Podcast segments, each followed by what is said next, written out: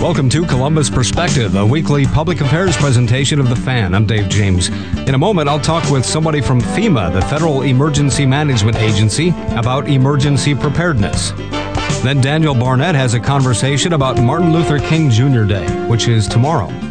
In about 20 minutes, courtesy of 10 TV, Scott Light will have a roundtable discussion about various political issues. And I'll wrap up the hour with Duane Casares. He's the CEO of Directions for Youth and Families. First up on Columbus Perspective, joining me on the phone is Kevin Smith. He's the director of the Department of Homeland Security's Center for Faith and Opportunity Initiatives of FEMA. How are you? Hey, I'm good. Good morning, Dave. Thanks for talking to us. Tell me about that office. What is it that you folks do? Uh, around uh, around human causes in communities all around the country, you find that faith-based organizations are on the front line serving people, and across the components of the Department of Homeland Security, uh, whether it's within FEMA or our border um, our borders like CBP um, and immigration issues, we work with faith-based organizations to help care for people around the uh, around the country and make sure that there's no limitations to the services that they can provide because we know they're always on the front line.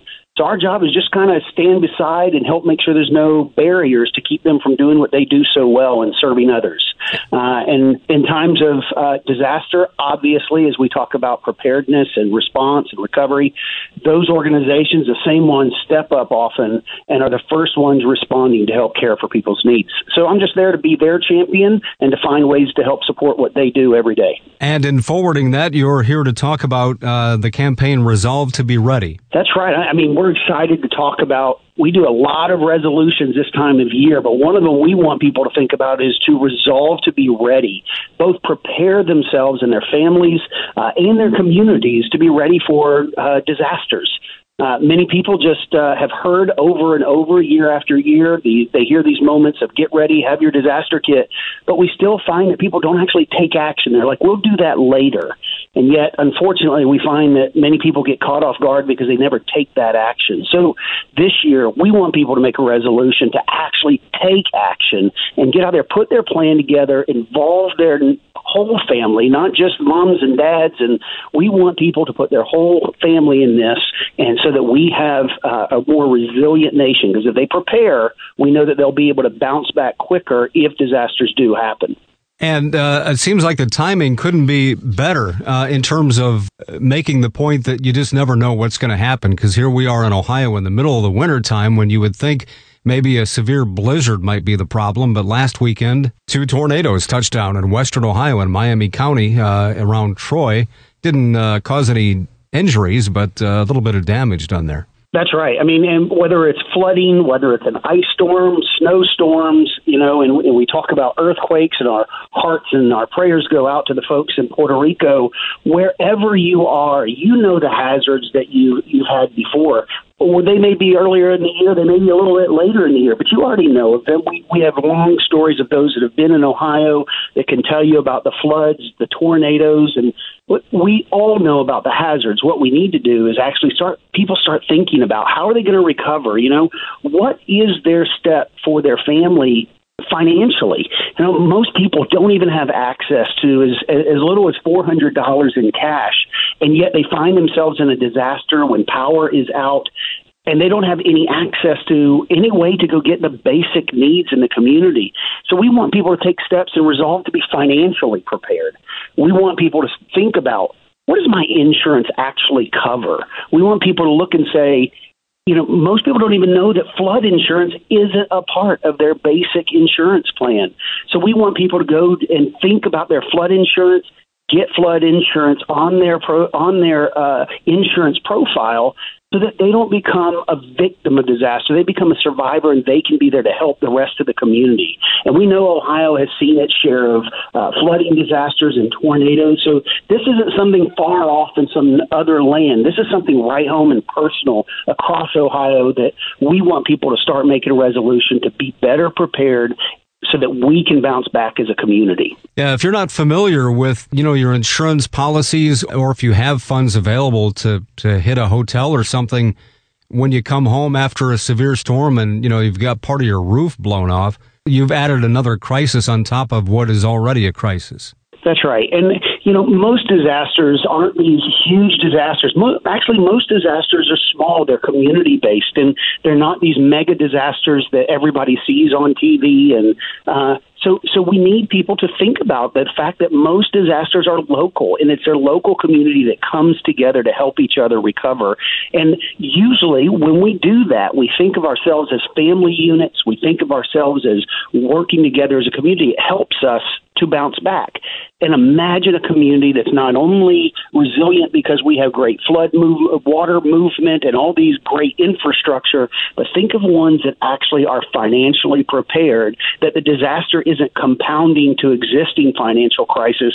It actually is a community that can better respond to serve those that may not be able to put um, financial um, resources together to be able to bounce back. And then our generosity and our human spirit around this country can come together and help others. But that doesn't happen if people aren't taking, that can, by the way, the people that can take measures to be prepared, if they're not doing that, then how are we going to help each other? So we really want to look at the more people that can take these measures to be financially prepared, to look at their insurance, to understand what's covered and what's not covered, and what we do as a family and how we involve our kids, our parents, the parents in Florida, uh, or the parents that are somewhere else. How are we going to communicate to them that we are safe? And if we can do that, if we start having a resolution to be ready for 2020, our communities, we're going to build a resilient nation uh, by doing that, neighbor to neighbor, community to community. And as the United States, that's what we're all about, caring for each other. Talking with Kevin Smith, director of the Center for Faith and Opportunity Initiatives with FEMA. You mentioned uh, having an emergency supply kit in your press release here. What uh, what should be included in that? Well, you know, I, I love we have we have a great uh, online toolkit. You can actually download the FEMA app. Uh, you can just go on your app store or your um, uh, your Google Play. You can go on there and you can download the FEMA app, and it's actually got some directions on tools, things for you to have in your disaster supply kit. Everybody thinks about it, right? We think about uh, we need canned goods, we need flashlights, and we need all this stuff. And I've just said to folks before, I've said, not only do I want you to build that get, that Go kit, that family kit, but why don't you take an opportunity, maybe on a Sunday night when the kids are still home, or maybe on a Saturday night where they don't have school in the morning? Let's get together and actually have a night where we turn off the power in our house, sit around and say, let's see what we have in our go kit to see if we would make it through just one night without power. And you know what we turn out is not everybody likes the ravioli that we have in our pantry. not everybody likes the whatever the soup is we, want people to try it. Look at what your your family will eat around the table. What goes into that supply kit? Try to walk around the house in the dark. See what it's like. Because the more we test and actually see what it's like to be in the dark, to be without power, we actually start putting stuff in that supply kit that we need as a family. So when we give you tools like on the FEMA app um, or at our ready.gov, which is a great website for resources, we don't want to prescribe to your family what your family needs. We want you to know what goes in your kit. And if you can't come up with it, we've got some resources. But the more you practice, the more you think about it for what your family needs, that's what we want people to start taking as a measure. Because you can't buy it within five hours before the storm, especially when we think about a tornado that may be coming to the area. You don't have warning and you can't run to the store and rip it all off the shelves. So we want people to practice, get out there, learn what your family wants and needs, and we know that that will change behavior. That's great advice because we've had uh, situations here in Ohio in the in the wintertime in recent years where ice storms have knocked out power for you know five days very near the downtown area. We were out here at the station for five days a few years ago, and we're uh, you know a mile from the middle of downtown. So certainly something to, to be aware of. Kevin, again, where's the website where folks can find out more? Uh, you can either download the FEMA app on your App Store or Google Play, or you can go to www.ready.gov. And on that website, there's tons of tools for helping to build that supply kit and resolve to be ready for 2020. Okay. Kevin Smith, Director of the Department of Homeland Security Center for Faith and Opportunity Initiatives with FEMA. Thanks so much for the information today. Thank you, Dave. We appreciate it.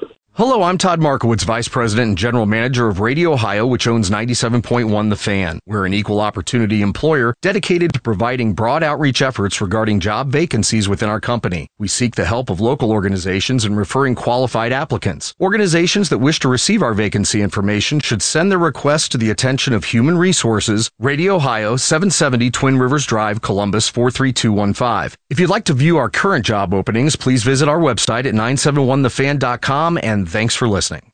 180 over 111, and I had a stroke.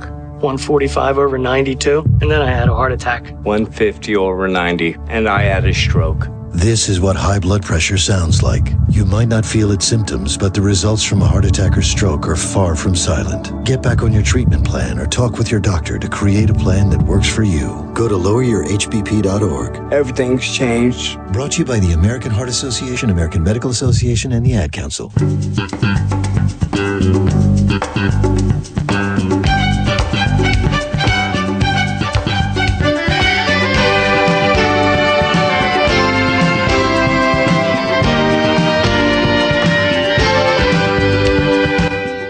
This is Columbus Perspective on the Fan. Tomorrow is Martin Luther King Jr. Day, a day when many people have the day off from work or school and choose to spend that time with family or friends. But when you look back at the history of MLK Day, it was intended by Congress to be a day of service, a day on rather than a day off.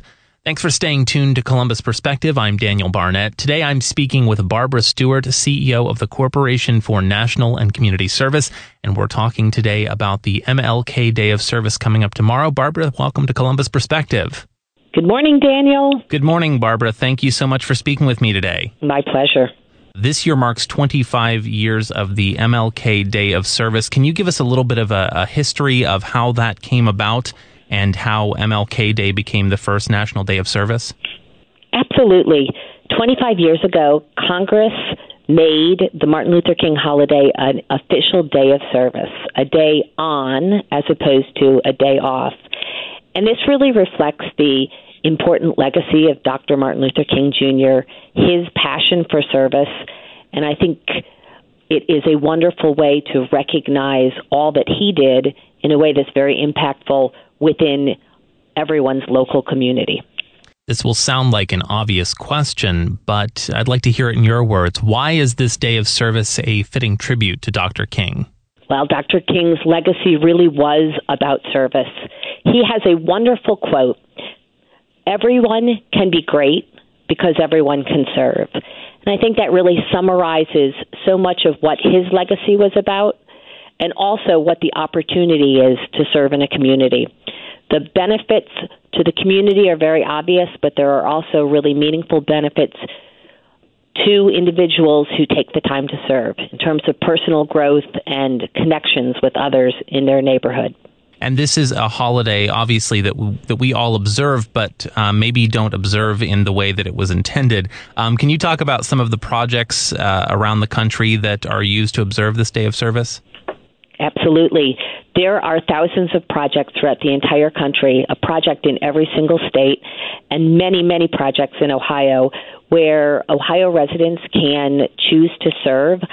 Uh, there are a lot of one day projects that happen on Martin Luther King Day that might be about repairing a school or improving a play lot or a park or serving food in a food pantry, that sort of thing.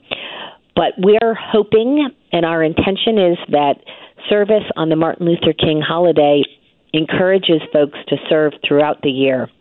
And on top of that, I would say that for those who cannot serve because they have other commitments for the holiday or they may be working, it's a great time of year to commit to volunteer in the coming weeks and months. So each state has at least one participating project. Can you tell us a little bit about where Ohio and even Columbus stack up in the day of service? Sure. Uh, generally, Ohio is uh, 23rd as a state in terms of formal service in nonprofit organizations, but Americans serve in many informal ways, and actually, more than 60% of Ohio residents either serve with organizations or help their neighbors in very informal ways or contribute to charity. So there's many ways that Americans engage with one another, help to strengthen their own community. And Martin Luther King Day is a great launching pad if listeners are interested in doing something different on Martin Luther King Day that will allow them to experience all of the benefits of volunteerism and service.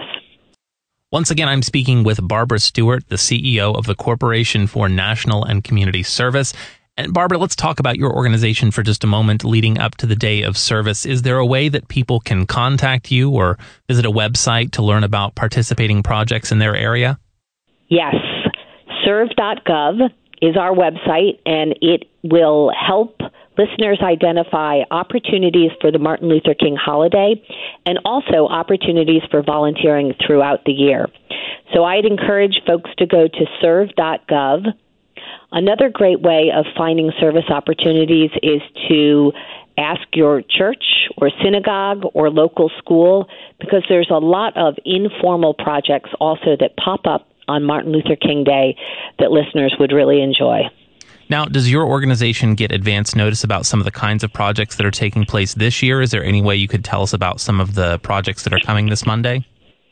We do, and our website, serve.gov, uh, provides a full and complete list of them. But to give you a sense of the kind of things people do, uh, there are frequently build in the repair home projects uh, Habitat for Humanity and other organizations organize both one day as well as uh, ongoing opportunities to build and repair homes. Park and playground cleanup is a really popular project on the Martin Luther King holiday, as well as uh, projects within schools beautification or paint or repair. Lots of good one day projects that occur in honor of Dr. King on the Martin Luther King holiday as well as opportunities to continue to serve that might include mentoring or tutoring a student or supporting a food pantry or a soup kitchen in the neighborhood. Now, the Corporation for National and Community Service has um, many different arms, many different branches. Can you talk about some of the other programs that you oversee and ways that people could maybe get involved with those to help throughout the year? Absolutely. So, we are the federal agency for service and volunteering.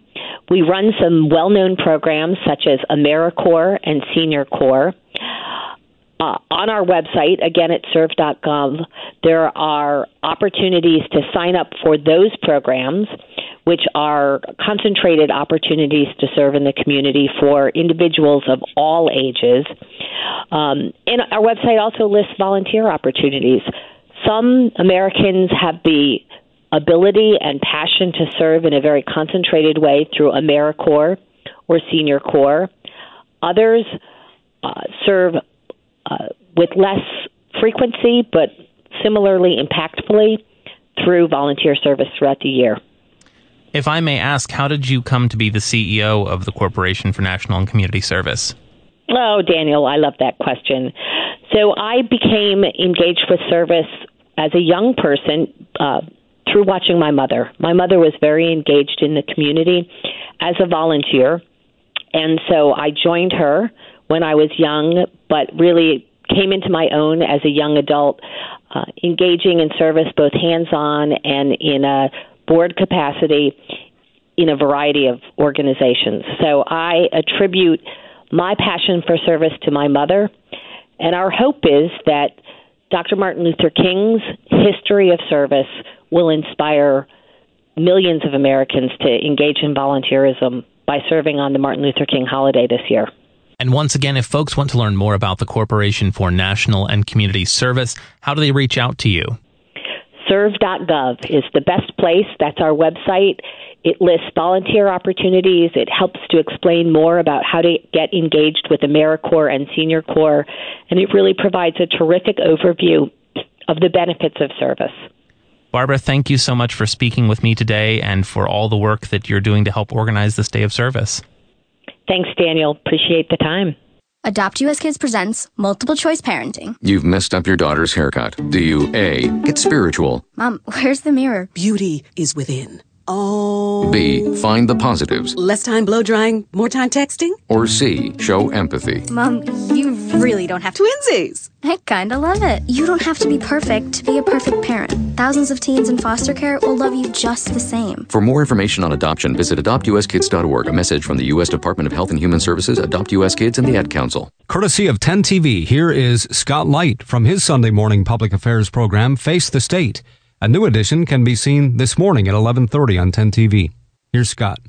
President Trump kicked off his 2020 campaign with a stop in Toledo. I'm thrilled to hold the first rally of 2020 right here in the great state of Ohio. He was also met by both angry chants and avid support. Outside the Huntington Center, it was a little bit of a different story. Protesters lined the streets of downtown Toledo, rallying against the Keep America Great rally. We're going to talk about that and a whole lot. We'll talk about the week in politics and public affairs. First, we say good morning. Welcome to Face the State. I'm Scott Light. I've got a great group of guests this morning. Let me introduce you to them right now. Former Franklin County Auditor Clarence Mingo is back with us. He has served the public for nearly three decades in various roles. Clarence is also a veteran of the 1991 Persian Gulf War. Veteran journalist Laura Bischoff is back at the table. She covers the State House, government, and politics for Dayton Daily News. And we also welcome State Representative Dr. Beth Liston. She serves the 21st District. She is a professor of internal medicine and pediatrics at OSU. Welcome all and Happy New Year to you. Happy New Year. Thank you. Let's start off with a visit from the Commander in Chief. In fact, we'll, we'll say it this way. We'll set it up this way. If the Midwest again determines who occupies the White House after 2020, President Trump could have opened up his Midwestern swing in Pennsylvania, Michigan, or Wisconsin. But he kicked things off right here in Ohio in Toledo. Here's the President. Ohio just had the best year economically in the history of your state. A billion dollars of agricultural product and the manufacturers and the car companies, and we brought a lot of car companies into Ohio. You know that. A lot of them are coming in. A lot of them have already been brought in. They're coming in from Japan. They're coming in from all over the world. This is where they want to be. They want to be in the United States. That's where the action is. Okay, so there's a lot to digest there, both in a fact checking way in terms of what things look like here in Ohio. Laura, start us off here. Um, as I mentioned, the president could have gone anywhere. If the Midwest determines the presidency again, why do you think he started off in Ohio? Because you can't, you know, Republicans don't win the presidency without winning Ohio. That's mm-hmm. just a, you know, a truism. Um, I think that. Uh, he doesn't want to take Ohio for granted. Mm-hmm. I do mm-hmm. think uh, like he would, he won Ohio by what eight points eight last points, time. Yep. So I think that he wants to votes, yeah. he wants to make sure that that's uh, locked in in the bank, and the way to do that is to come back over and over again. Okay, Clarence Mingo, is that safe strategy? I think it's very safe strategy. It's been proven and, and tested, and, and, always prevails for re- Republicans. I think this is increasingly is, is a red state. Mm-hmm. Um, but if I'm President Trump, rather than making the rounds in Ohio, uh, Scott, I'm making the rounds in the halls of Congress. Uh, I'm mm-hmm. consulting our European allies, and I'm beginning to give definition to the circumstance that happened to Iran. I don't think, from a political standpoint, this was the week uh, to hold a rally uh, when the world and the nation are caught in this turmoil as a result of a strategic decision that does not seem to be um, justified or well conceived, at least in the minds of most foreign policy experts. So, okay. wrong play in terms of holding a rally given the strike in Iran. Okay. Let's come back to Ohio, and I have a feeling our, our Democrat who's at the table would have some things to say about the state of Ohio. The president saying just blanket that this is 2019 was the greatest year ever in Ohio economically. Um, we're still in the bottom 15 representative when it comes to job growth. The Midwest, the arrows have been pointing down on job growth and wages. And there's also this Ohio could actually lose more jobs in 2019 for the first time since 2009. Sure. Um, I think you're right. I, I think it's you know important that people see where things are. Mm-hmm. But in the end, I think uh, people in Ohio are really smart. Hmm. They're going to look at what they're feeling. You and I, we can all sit and discuss which numbers are the most important. Mm-hmm. You know, if unemployment is low, does that mean people are leaving the workforce? Mm-hmm. If people have jobs, does that mean that they're making a living wage and they're able to support their families? I think Ohioans are going to make the judgment for themselves. They're going to look at what they're feeling in their lives, at what their families are feeling. They're going to look around at communities and they're going to make the choice for themselves Mm-hmm. as to which numbers to believe and, and what the economy is in Ohio. It's interesting talking to his supporters. I was, I was in Toledo talking to a lot of them, both on camera and off. And this one lady said, we were talking about, you know, maybe sometimes this president has a, um, what are we saying, an elastic relationship with the truth sometimes. Uh, but this one, this one supporter of his, she said, listen, I don't care about his Twitter feed. I don't care what he says. He's an alpha male. America is strong, and he says what I believe. I mean, that is a visceral connection that this man has to people. Well, I think that's something That's a strong thing. That's something that the president is very adept at, is Mhm. to make that emotional appeal Mhm. and connection with people. And uh, you know, he won in 2016 in large part by talking to people who felt like they were left behind and that they were. Um, you know, not part of the political process. Uh, you know, he got tons of people to vote who hadn't really been participating in the process in the in the past, and um, you know his elastic relationship with the truth. Um, you know, I think a lot of politicians recognize that you tell people what they want to hear and you repeat it over and over again. Um, it just with President Trump, it seems. I mean, there's documentation that he stretches the truth Mhm. beyond what even most politicians do. Clarence Mingo, you've, you've run for office. You, you know what it's like to try to make that connection. And if you, if you do put the politics aside, you know, I don't care if you're a politician or you're a corporation, if you can know your customer, so to speak, your supporter that well, again, that's a pretty powerful thing. It is. It, it's a powerful thing, and, and it's a gift uh, that, that that some leaders have, and that they, they can connect with the constituency in such a way that it matters not what they do and what they say; they will be believed. Um, in this case, I just so happen to believe it's a dark gift. Um, I think the subject matter of the presidency and the business of the United States, uh, although it's never been executed perfectly by any president, um, we are now in very dangerous waters when the president can say things that we know patently on their face simply not true. And no matter what those words are or what that action is, there's a certain class of Americans who will believe it and will stand by it.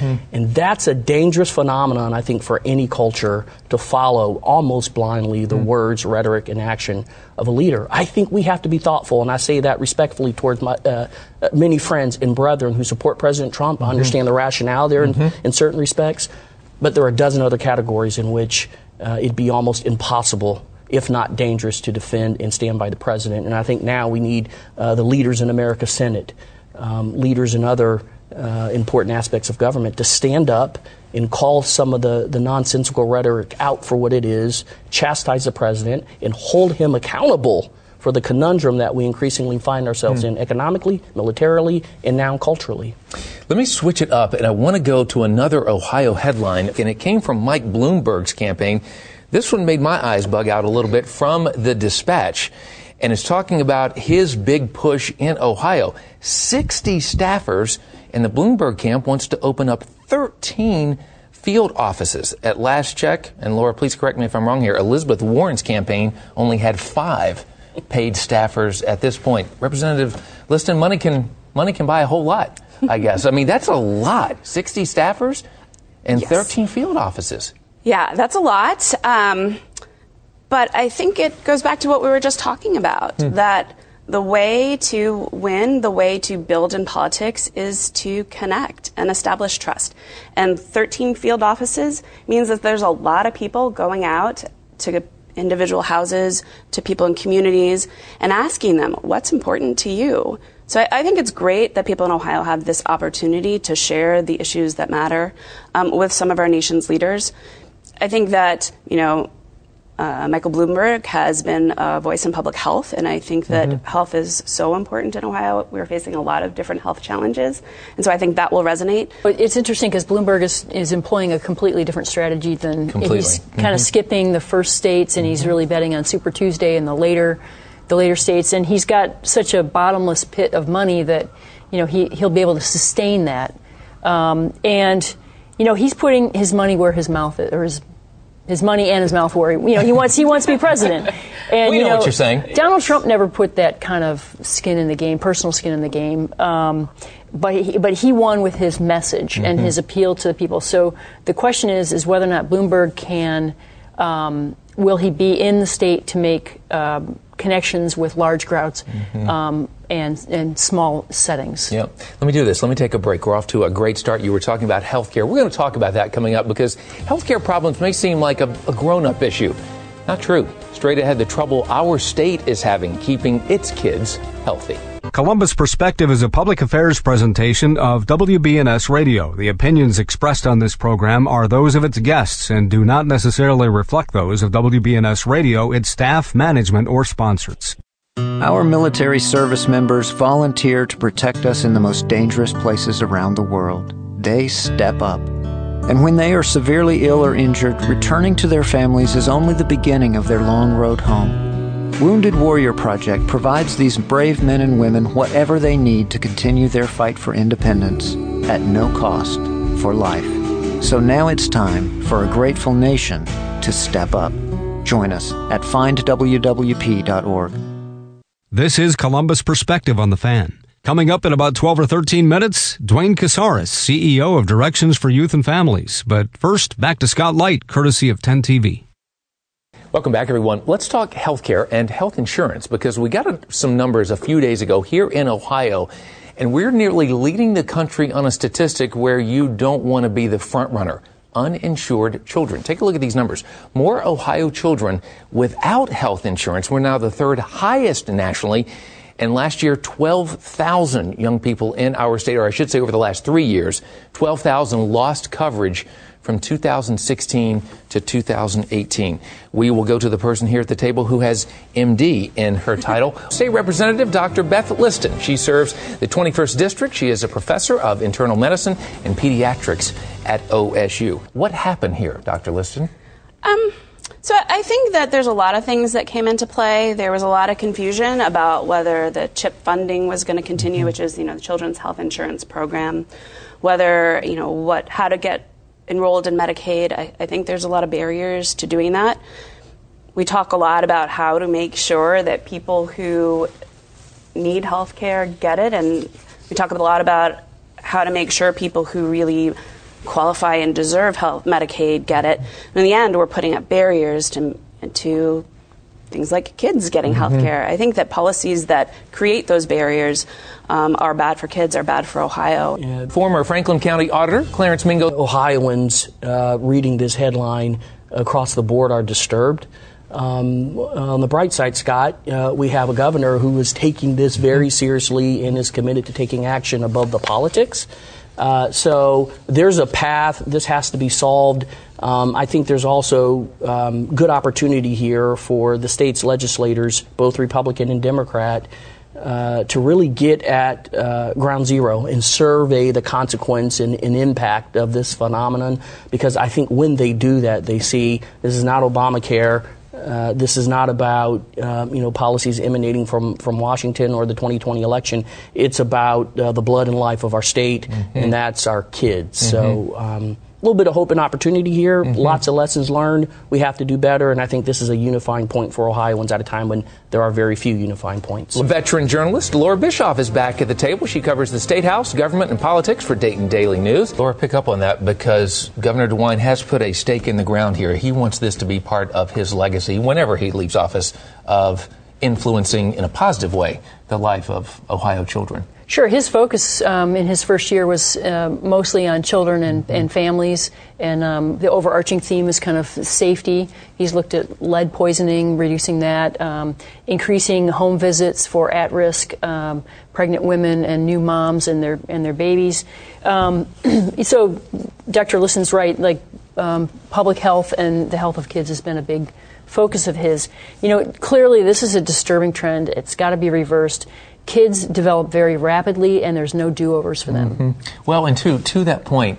Um, the American Academy of Pediatrics, I think this is the recommendation. They recommend 15 well visits by the time a child is six. And they want most of them to come before that child is two. Isn't that right, Dr. Liston? Yeah, absolutely. There is so much that we do in those first, you know, X number of years, first five right. or six years, both in terms of guidance for parents um, and for the kids themselves in terms of immunizations mm-hmm. and monitoring growth, really picking up on some of the you know, chronic issues early. So it, it's critical that we have kids um, have access to health care, that they have insurance.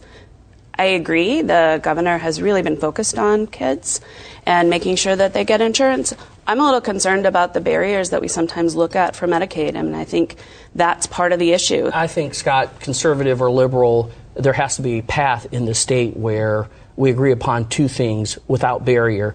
Every child uh, is fed, and every child has high quality medical mm-hmm. care no barriers, straight path there. We'll figure out a way to pay for it. We're figuring out a way to pay for a thousand things. Yes, right. But these two items, at least for children, we can do that. Yeah, we, food we can, and healthcare should yeah. be a Those should be a baseline. Absolutely. Yeah, yeah absolutely. Um, I want to switch it up, and I want to go to some census data. And I saw a column this week from CNN's Chris Cillizza, and he looked back at the last 30 years of census data. It's interesting when we get numbers like this over the decade. Um, the congressional seat winners in terms of states in the last 30 years have been these in this order Texas, Florida, Arizona, Georgia, Colorado, and North Carolina. The congressional seat losers in terms of the states that have lost seats over the last 30 years in this order it's New York, Ohio, Pennsylvania, Illinois, and Michigan.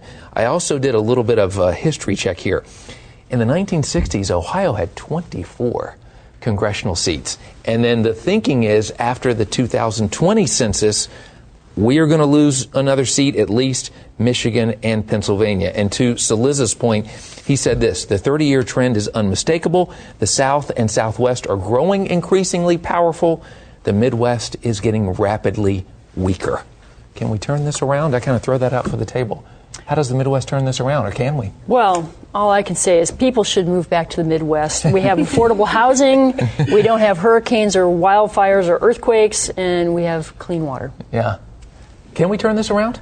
Uh, you know, Scott, I, listen, uh, this 2020 census is going to inform us, you know, terrifically but there's another phenomenon happening that goes to turning it around and whether or not it's possible, and, and, and that is what some people call the browning of America. Mm-hmm. Last census told us that sometime around 2050 or so, there will be more people of color in the United mm-hmm. States of America than people who are not.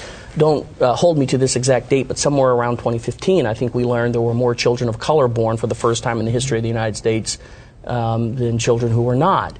And so um, the question becomes um, the, the, the, changing demographics of America, where is that occurring, right? Where is this population boom and shift happening at? I imagine if you look, you'll see it's, it's out west and, mm-hmm. southwest where, you know, there, there are growing, uh, our Latino brethren uh, are growing in, mm-hmm. in number. So, um, from a, a, political standpoint, I think uh, Republican strategists have to take note of this. Um, the Midwest, as Chris Cillizza's uh, column pointed out, definitely losing clout and power um, congressionally. But I think when you begin to look at that electoral map, there's yes. implications there too. So right. uh, the GOP's got to begin building out a message. We've talked about this before that increasingly resonates with every single constituency in the nation, most especially the growing trend of people of color. Yeah, elect in the electoral view of the electoral college, still big stars on Michigan, Pennsylvania, and sure. Wisconsin in, in 2020 for sure. Dr. Liston? I'll be brief. Absolutely. We can turn this around. Um, it's How? Well, policies that invest in people, and I will hmm. say that myself and I know my Democratic caucus are really looking at making sure we do that, that we have education and housing and you know health care that gives opportunity to individuals in our state that you can live and work and raise your family and you know have the American dream right here in Ohio, and I believe we can do it. Well, you know, and I'll come back to the rally in Toledo you were talking about how the, the maybe the, your party needs to expand. Mm. It, it, was it was an arena of white people and, and older white people. So what is talked about behind the scenes in terms of trying to get your party to again open up that tent to people of color? Well, um, there's a lot of conversation about singular issues that African American cares care about, or singular issues that perhaps women or uh, or, or Latinos care about. Uh, but what there has not been in Republican circles is a candidate or a dedicated and consistent effort to understand these constituencies. Mm. What happens is, you know, a year and a half before a presidential election, um, uh, money and, and field operatives are spent uh, going out to key African American leaders or, or, key leaders in the Latino community, but there has never been a sustained effort to simply understand mm. um, these these growing populations. And the consequence of that is that uh, our candidates are sometimes awkward uh, or fumble through. Um, you know these communities who are increasingly um, a, a, part of the political dynamic of America and who have long-standing presence um, in our culture. So the GOP has to do better, but that starts not with a one-time spin. It starts with a dedicated effort. In this case, likely over decades, I think the president has put you know the GOP back at least two decades okay. on some of these fronts. Uh, we, we, need a new generation of candidates who are not just people of color, but who are people who are not of color, dedicated to people mm-hmm. of color, dedicated to what, dedicated to these constituencies that are growing. Okay, you were talking about the consequences politically. There may be consequences for having bad Ohio pro football teams. Maybe closing on a little bit of a lighter note here this Sunday morning. Did you see the headline from uh, a frequent guest here, Jackie Borchardt of the Cincinnati Enquirer? Hey, Bengals and Browns fans, does this, do the seasons, do they got you down? Well, medical marijuana is actually proposed as a treatment. There is a petition to make for Bengals and Browns fans an official marijuana condition submitted to the state medical board. Now, that's never going to fly. We know that. It, it kind of got some chuckles. In fact, it made national news. I saw some guys on ESPN talking about Bengals and Browns fans here. But let me bring it back to this. Because last year, the medical board rejected things like anxiety, autism, depression, and insomnia. Kind of throw, let me let our, our uh, medical doctor here start us off here. Should that list be expanded in your mind for using medical marijuana for certain conditions? So I'll put on my doctor hat um, and to answer that question. I think it's really important that when you receive a prescription from a doctor, that it's been vetted um, with all of the best scientific evidence to make sure that it, it actually does what you're prescribing it for, that the benefit is higher than the risk. And so I, I think that that question is really what the medical board needs to address. Mm to study the data that we have. I mean, it, it takes a lot to make sure a drug does that, that we have the right data to show efficacy. And so, you know, it's not a political question. It, it shouldn't be something that's controversial. It should be about what the science shows in terms of whether it's prescribed for an indication. Okay. That's a different question okay. um, than what many, I think, think about. Yeah. And certainly the medical marijuana program has had some hiccups, but that decision, should this be prescribed for that condition, should be based on the scientific mm. evidence. And even even Ohio's um, medical marijuana program doesn't even use the words prescription because um, it's not an FDA approved uh, mm-hmm. medication, right. and so it's like you know it's like a doctor's note mm-hmm. essentially. Yeah, good point. I appreciate that yep. correction. Um, but still, if I'm saying this will be helpful for this disease right. as a doctor, I want to make sure that that's really the case based on the best standards. Clarence Mingo. Well, as you and I have discussed, Scott, I'm I'm uh, uh, a patient mm-hmm. um, who's who's lived with Parkinsonism for some time, and, and so I'm you know eligible for this particular class of drugs. But when I talk to my physicians about it, um, I always hear there are a multitude of other remedies we'd like to try okay. before we do that. Um, and uh, I still think, even in the, the best medical circles, there's still a little bit of reluctance about this as um, a go to remedy, even for the symptoms it is being prescribed for. Um, I'm also 47 and grew up in a generation where you know marijuana is bad, pot is bad. Right. If you smoke, you're a joke. Could all be, this, right? Yeah. Could so a gateway. Yes. Yes, exactly. Sure. Um, and and um, while I do believe, um, as Dr. Liston will likely tell you, the, from a medicinal standpoint, this this probably does have merit for a certain class of patients but there's just something in my heart and soul. Mm. I'm just deterred by it. And I think even if it were a great source of help for me, it'd be hard for me to mm. uh, take a step towards it only because of my history uh, growing up um, and understanding that marijuana in its bad form, uh, not hmm. good. Hard for me to appreciate yeah. it in its medicinal form. How's your health? One day at a time. Okay. Yeah, one, one, one day at a time. Um, I'm fortunate to have very good uh, medical care, and I know why that matters. Um, uh, but it's uh, it's a struggle each and every day, and I'm glad to be here just uh, among friends, uh, hopefully with a decent smile. So, well, decent yeah. smile and, and, great commentary as always. Oh, That's going to yeah. have to do it here. Thank you. Speaking of one day at a time, we kind of take it every Sunday at a time here on Face the State. Thank you all for being here. Always appreciated. That's again Scott Light, courtesy of 10 TV from his Sunday morning public affairs program, Face the State. A new edition can be seen this morning at 11:30 on 10 TV. I want to be a baseball player. I would be the pitcher because they get to do something all the time. If your child is sick over and over again, it could be PI, a defect in the immune system that affects millions. Early detection can give children a chance to dream. Jeffrey Modell Foundation 25 years of helping children reach for their dreams. Visit us at info4pi.org or call 1 866 Info 4PI.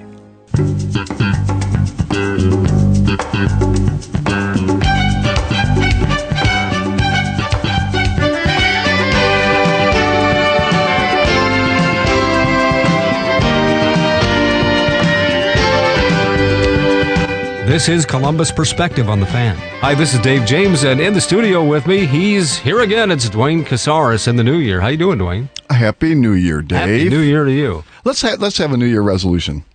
Oh yeah, what is, what is it going to be? We'll be nice to each other. Oh, well, that's the opposite of what I thought it was going to be. Dave, we can be kinder and gentler. We can set the tone for our country. We we we could do that. Just you and I. Lots yeah, of that's, luck. That's not lasting. anyway, Duane is the CEO of Directions for Youth and Families. Yes, I am. And if it sounds awfully familiar between the two of us, it's because he's been coming in for I think about 12 years now, maybe. Oh, and my penance isn't long? over yet. This should be done. How many more years do I have left? A sentence that never ends. oh my gosh. So, what is directions for youth and families? We still don't know after all these years. After all this time, I'm beginning to forget. I'm aging so quickly, and most of that's due to spending time with you. The um, you've already the, broken our resolution. Oh, see, I knew it took like 54 seconds to break the resolution. I knew it wouldn't last. I knew this could not last, Dave. You know why it is? You trigger me. That's what it is. It's I'm I'm, I'm projecting. I'm blaming. I'm, I'm you as a therapist, I, I know all the basic defense mechanisms that one can employ in order to not take responsibility for their behavior. okay. Uh, we're a, a social service agency, a nonprofit. We serve over 6,000 kids in the community. We have over uh, 70 therapists who uh, do outreach services. So uh, the counseling we provide is in the home. Um, we also have two after school centers that have arts, dance, music, homework help, leadership development, and all that kind of stuff you know, before we rolled tape, we weren't talking about this, but you have an event coming up at the end of the month. Oh, yeah, we do. Um, winter is here. Mm-hmm. It will be at the Woodlands on 3rd Avenue. Um, we have a, a couple bands that will be playing, and all of it just supports our programming. January 30th, is that right? Yes, it's a Thursday night. I think doors open at 5:30. You can find out more information on www.dfyf.org. Okay. And when Duane comes in, we talk about something else other than all that stuff. And you wanted to talk about listening. Yeah, you know, it's, it's when you have all these devices, it's amazing. You see people with conversations and they're talking to somebody and somebody's staring at their phone. This is we're losing this this art of listening, and and there is a difference between listening and hearing. But uh, uh, today, as we talk, we're really going to just collapse it to listening is really hearing the facts hearing is actually understanding the emotion part. So listening is really more cognitive and hearing is more uh, emotional. So we've always talked cognitive, emotional, behavioral. Um, those are basic domains that everything relates to. But uh, yeah, listening, it just seems like um, it, it's it's just being lost. It can start with just remembering somebody's name when you first introduce when you're first introduced to somebody. And if you're not making a conscious effort to do that, you won't remember what their name is. Right. And it and um, for me it even starts behaviorally. You got to start with eye contact. Mm-hmm. Yeah, it's kind of funny when we're growing up. I, I don't even know if parents say this anymore, but you, I remember growing up and, and, you know, your parents saying, look at me when I talk to you. right. Okay. Do people even say this anymore? Is it just become the norm that you don't have to look at somebody when you talk to them? I think right. that's so weird. It's almost, that's a human connection when you make eye, and I'm not saying stare. Don't stare at anybody. That's just creepy. Uh, eye contact starts. Well, it's a, it's just a simple behavioral thing. Make eye contact with the person that you're talking to. I guess put the phone down is the new Right. Look at me. Yeah. yeah, maybe that's it. That is it. Uh, that is the new one. As long as I've worked in this field, communication always is a major factor. You do family therapy, you do couples therapy, all these things. It's always a lack of communication in businesses, at workplaces. Oh, it's just a breakdown in communication. We always talk about that. But one of the fundamental basic components of communication is listening. And I don't know that we actually spend that much time thinking about, am I a good listener? Do I listen to people? And some people who think they're good listeners are really the worst. Mm-hmm. If you're in a conversation with somebody, especially if it's in a, a profound situation, and you start repeating something that they were just talking about a few minutes ago, you've lost a lot of credibility. Oh yeah, and you don't even know it. That's the worst thing about it. Yeah, because you weren't listening. exactly. So you're too busy. So that's the other thing too. Is it's even when, when you when you particularly when people get into arguments, um, that's one of the biggest factors. Is you're not listening to what the other person is saying. You're too busy thinking about what you're going to say or you're preparing your defense before you even let them finish what they're saying. Well, none of that is going to be productive conversation. Right. It's just, if anything, it's just going to set both people off because now you have different agendas. And we typically do this to people who are closest to us. Basic respect would say, let them finish. So quit interrupt. When you interrupt people all the time, you're really sending them a lot of different messages. Mm-hmm. And when you're just repeating something they said, now there's a difference there. So sometimes we repeat what somebody says to check the listening. So I, am sorry. Let me. So what I hear you saying is, and then that way you can check whether the message they sent was received. That is active listening. But what you just alluded to is somebody repeating a whole different scenario. I just read Right. something about that recently, and it's as if did you even hear what that person? They just said that, Right. and and and that's so dismissive. So I'm not of value to you. Duane Casares, CEO, Directions for Youth and Families. Uh, with interviews that I do, I've got to the point to where I take very few notes ahead of an interview to refer to because if I get lost in my notes, I'm not listening to the person who's talking. Right. Right. And and the whole conversation needs to be kind of geared in the direction that the person I'm talking to wants it to go, because that's why they're here in the first place. So what I hear you saying is, no, but that that's absolutely right. That's conversation, right? And that's meaningful conversation. That says, I value you. I value what you have to say. I'm not making judgments. If you already have all these other things and you're not being open minded, that's another thing that sometimes people aren't.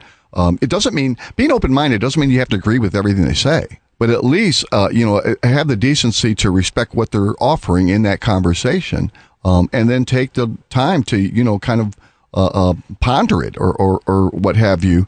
Just so that they you, they can feel like you don't. What you don't want to do is send messages like, uh, uh, "Your opinion doesn't matter." And that's what happens often when we cut people off and interject what we think. Um, that, and, and so then we wonder why this doesn't, this escalates into an unfriendly conversation. That seems like especially can be a problem in a family structure because Oh, yeah. where they all know each other so well anyway, they know Yes. how each other thinks. Right. Then they get to the point where they don't even have to be listening when somebody's talking. Yeah, because I know what you're going to say anyway. Right. Kind of like the 12 years that we spent together, Dave. there you go. Even at times, if you get lost in something, asking clarifying questions can be good too. You can say things like, help me understand something. Uh, and when you're doing that, you're actually asking for help. Um, and, and that's a much better thing than saying, what are you talking about, Willis? I mean, it, it's a, uh, there, we just aged ourselves once again. Half the people, who is Willis? Who's Willis? Look it up. They're on their phone now looking it up. And they're not going to be hearing us now because they're looking on their phone. See, they're not listening anymore, Dave. We shut down. I didn't the, do it. You did it. Oh, oh, now you're blaming. You're blaming me. Oh, I see. This is exactly. Oh, boy. Interviews with therapists are no fun. Yeah, yeah. Oh, that that could be a whole show in itself. We could do that. It's a, So, uh, do you find that it's more often, since uh, Directions for Youth and Families spends a lot of time with families and kids, is it more often that the kids aren't listening to the parents or the parents aren't listening to the kids? It's both. It is absolutely both. Um, but because there's a power differential, because the parents are over the kid in a sense, um, not in all families, um, but traditionally, then they have the authority. So that ends up impacting, you know, that, that community. But if I talk to both of them individually, they say the same things. She doesn't listen to me. He doesn't listen to us. And that's what they say. They don't respect me. He don't respect me. I mean, it's really I, I, when when when I talk to families at times, it's kind of like you all want the same thing.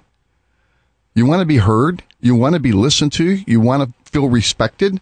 You both want the same thing. We just got to figure out how we're going to get there. But the great thing is you want you have the same goal. And, sometimes listening is just all you need to do. Sometimes people don't want advice. If they want advice, they'll ask you for it. They really will. I often think about this even in times of grieving or, or things like that. You know, we feel like we have to have solutions for it, or we feel like we have to tell a story that we, how it happened to us. um, because then that means I can relate to where you're at. How about just being quiet? Mm-hmm. How about just being there? Sometimes they just want to be heard. Often when we go into a crisis situation, it isn't, we're not there to resolve it. We're there just to listen because sometimes they just got to get these emotions out.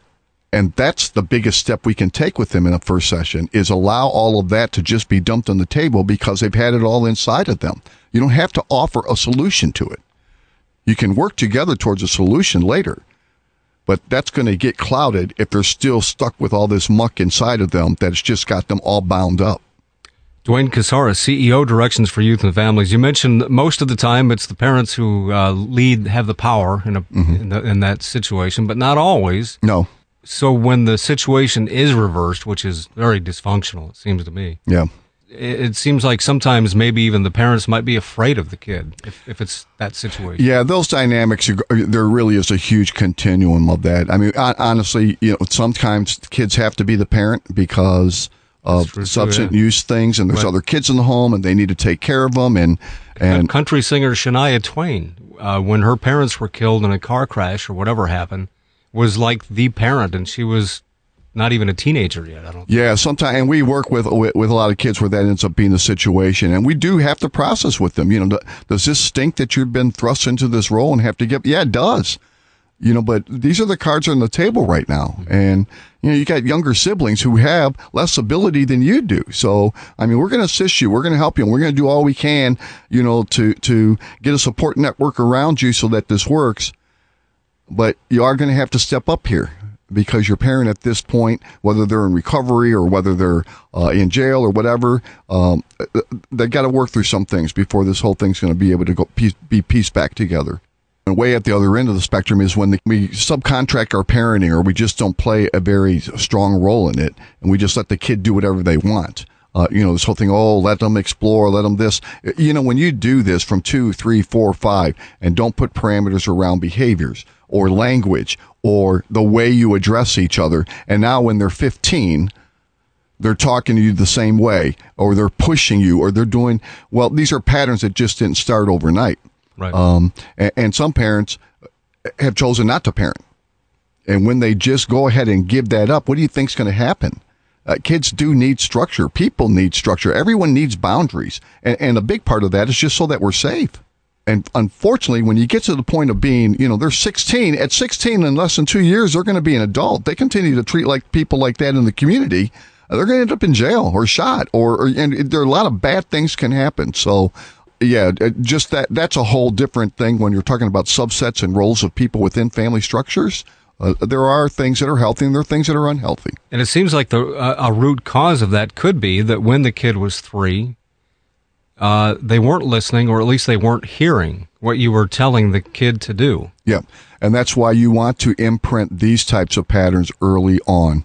Um, you let them know that what you say matters. But as an adult, they're three. At, at three, I'm going to have to make many decisions for you because I have to teach you to be responsible so that by the time you're 13, you can make responsible decisions on your own. And yes, 13 year olds can make responsible decisions. Let's be clear about that. This helicopter parenting where people just end up making all the decisions for their kids is not healthy. Um, it, it's just not. Uh, how then? Then they complain about them not being responsible. Well, they never had to be. You took all the responsibility for them. When you take responsibility for their behavior, then they don't. They don't have to because you did it. And you mentioned, uh, I remember on a show a while back, you said one of the uh, a, a great way to to get into the practice of allowing kids to make decisions or putting out a couple of options for clothes to wear to school, yep. so that neither one will be wrong, right? And let them choose which and let one. them choose. That means you value me as a human being, and you value my right to choose. Mm-hmm. And that's a very simple thing. and I, I've always shared it one time. I don't remember what it was with my son. And I said, well, you can either have this or have that. And he says, well, I don't choose either one of those. I said, well, there's no other choice on the table. So you're going to have to pick one or I'm picking. right. That's where you're at the edge of the cliff and Yeah. you have to make sure you don't go over. Right, exactly. It's like, okay, smarty pants, hold up. You're three. we don't need to go there yet. Duane Casares, he's the CEO, Directions for Youth and Families. If folks want more info about your agency, Duane, what do they do? They can check us out on the web, dfyf.org, or call our intake department, 614 294 2661. All right. Thanks for coming in, Duane. Thank you, Dave. This has been Columbus Perspective, a weekly public affairs presentation of The Fan, heard each Sunday morning at 6 on WBNS AM, that's 1460 ESPN Columbus, and Sunday morning at 7 on WBNS FM. Sports Radio 97.1 The Fan.